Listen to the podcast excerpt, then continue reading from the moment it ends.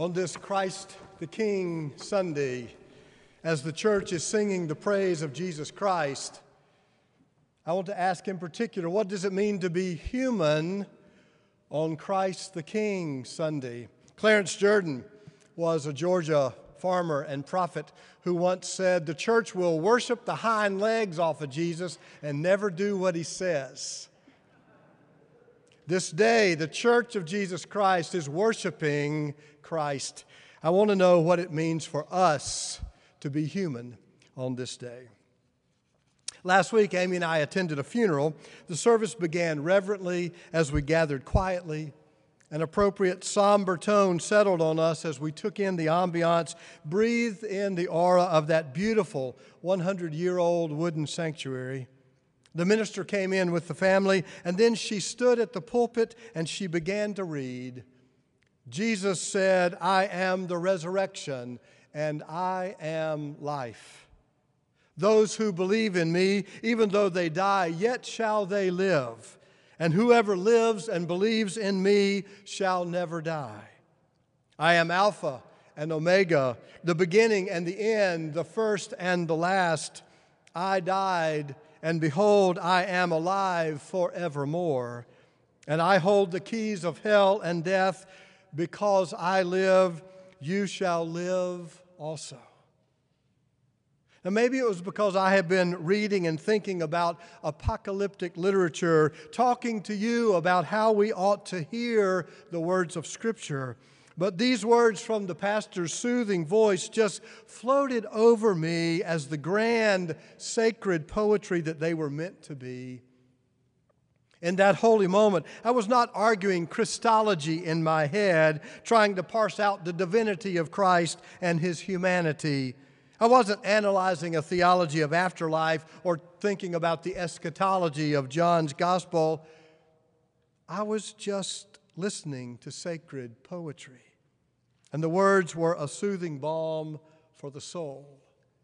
The pastor continued Then I saw a new heaven and a new earth, for the first heaven and the first earth had passed away, and the sea was no more. And I saw the holy city, the New Jerusalem, coming down out of heaven from God, prepared as a bride adorned for her husband. And I heard a loud voice from the throne saying, See, the home of God is among mortals. God will dwell with them as their God. They will be God's peoples and God will be with them.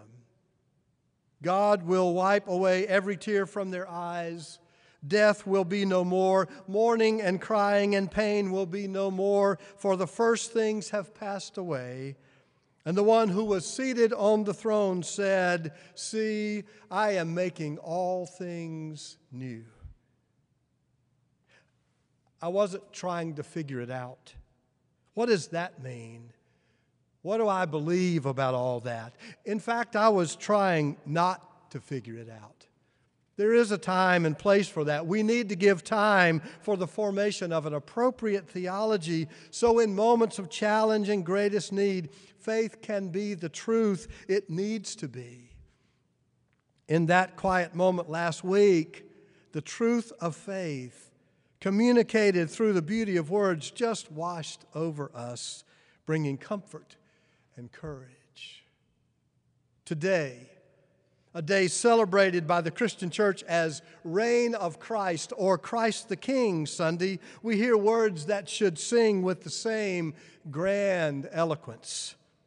From the prophecy of Daniel, a message to his people, a message of hope, a message regarding exile and liberation, despair and deliverance as you hear this, I'll remind our youth, as I did last week, here is another example of apocalyptic literature, another grand story imbued with mystery and truth. Hear it with the fascination and excitement that it deserves from Daniel chapter 7. As I watched, thrones were set in place, and an ancient one took his throne his clothing was white as snow, and the hair of his head like pure wool. His throne was fiery flames, and its wheels were burning fire. A stream of fire issued and flowed out from his presence. A thousand thousands served him, and 10,000 times 10,000 stood attending him. The court sat in judgment, and the books were opened. As I watched in the night vision, I saw one like a human being coming with the clouds of heaven. And he came to the Ancient One and was presented before him. To him was given dominion and glory and kingship that all peoples, nations, and languages should serve him. His dominion is an everlasting dominion that shall not pass away, and his kingship is one that shall never be destroyed. You have heard the ancient story.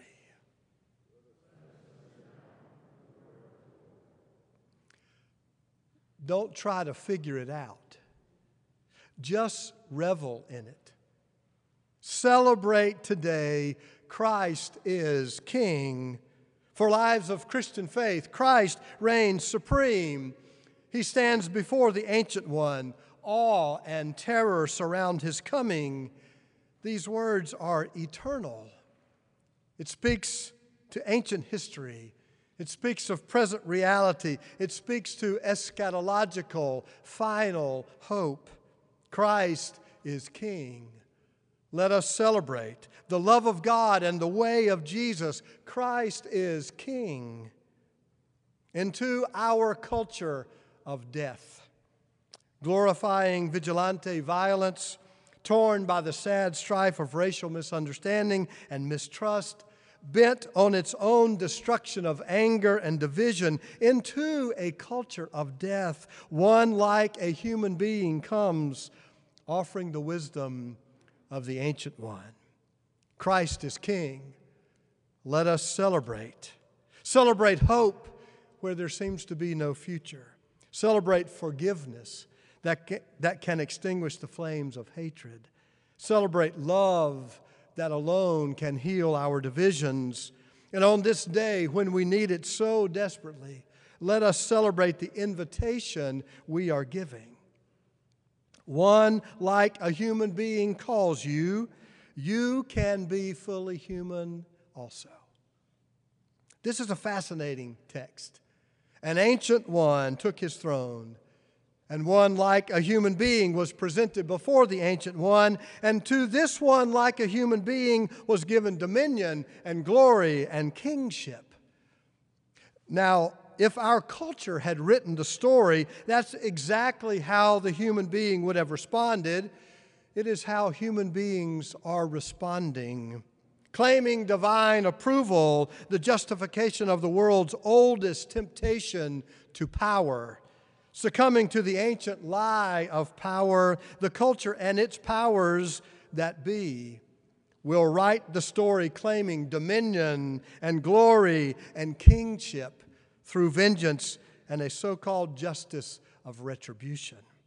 Our culture loves power over domination, peace through strength, might makes right more bombs, more walls, more guns, more power, more anger, more domination, dominion and glory and kingship.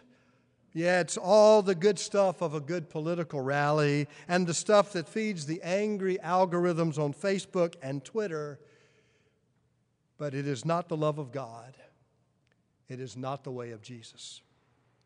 It is not the story Jesus wrote with his life.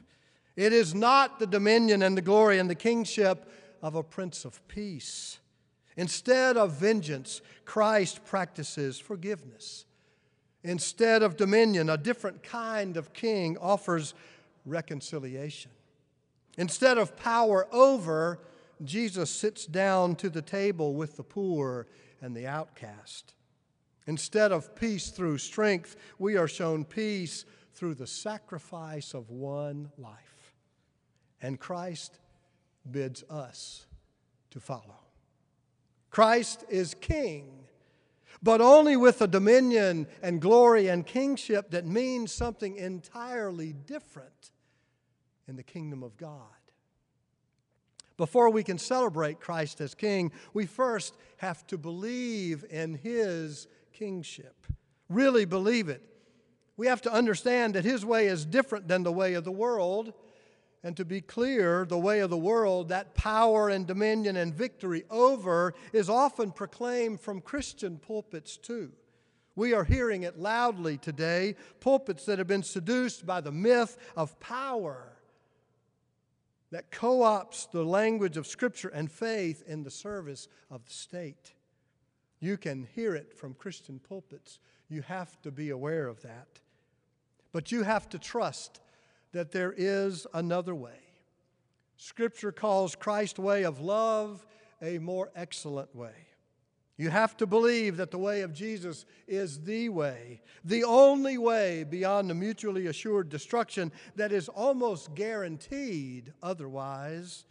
And you have to know that He calls us to a way of service that will not make you popular, that will not help you fit in, that will not make you rich and famous, and it might cost you, like Jesus, well, it might cost you everything. Now, if you think you are not up to the challenge, keep listening. We talked last week, we're talking again today about apocalyptic language, that strange genre of literature that's found in the books of Daniel and Revelation and scattered in bits and pieces throughout our scripture. We're looking for good news this fall. It seems like with every headline, we need it more and more. And there is good news in this strange text, but we must first listen with attentive ears. This strange account, an ancient one on a throne and one like a human being, is similar to the vision of the prophet Ezekiel another apocalyptic vision. Ezekiel looked into the sky and he saw a wheel turning within another wheel. And as he gazed into this theophany, this vision of God, at the center of that churning vortex, Ezekiel said, One came like a human being. It's the same language Daniel uses. And a professor named Walter Wink names the audacity of Ezekiel's vision. At the center of this vision of God, one like a human being. Wow. Wink says this changes everything. If God is something called divine, and for Christians, Jesus alongside this ancient one, then a great chasm is fixed divinity on one side and humanity far, far removed from it. How could I attain anything like that? Be like Jesus? Not me. He's like God. He's divine. Christ the King. He's holy other. I'm only human. We can't even conceive of what divinity means. How could we aspire to that?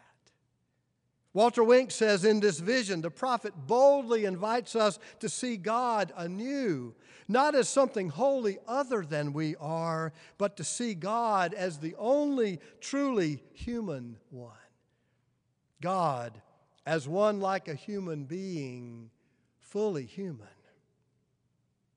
You see, too many people are mired in insecurity and self hatred and doubt.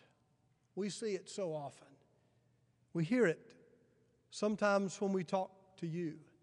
We read it on your social media accounts. Too often, people shrink from their unique gifts, from their own powerful possibility. Who am I to lead?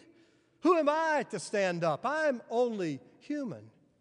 Who am I to speak out against injustice? I can't. I'm too weak. I'm only human. Who am I? I'm not good enough. I'm not smart enough. I'm not strong enough or pretty enough or eloquent enough. I don't have enough education. I don't have enough experience. I'm only human. And to that, the apocalyptic vision says, Yes, yes, you are one like a human being, just like Jesus. This day, as we celebrate Christ the King, Don't let the confusion of a theology of divinity confuse you, intimidate you, cause you to shrink back in insecurity. I'm only human. To that throne, before an ancient one, came one that was like a human being.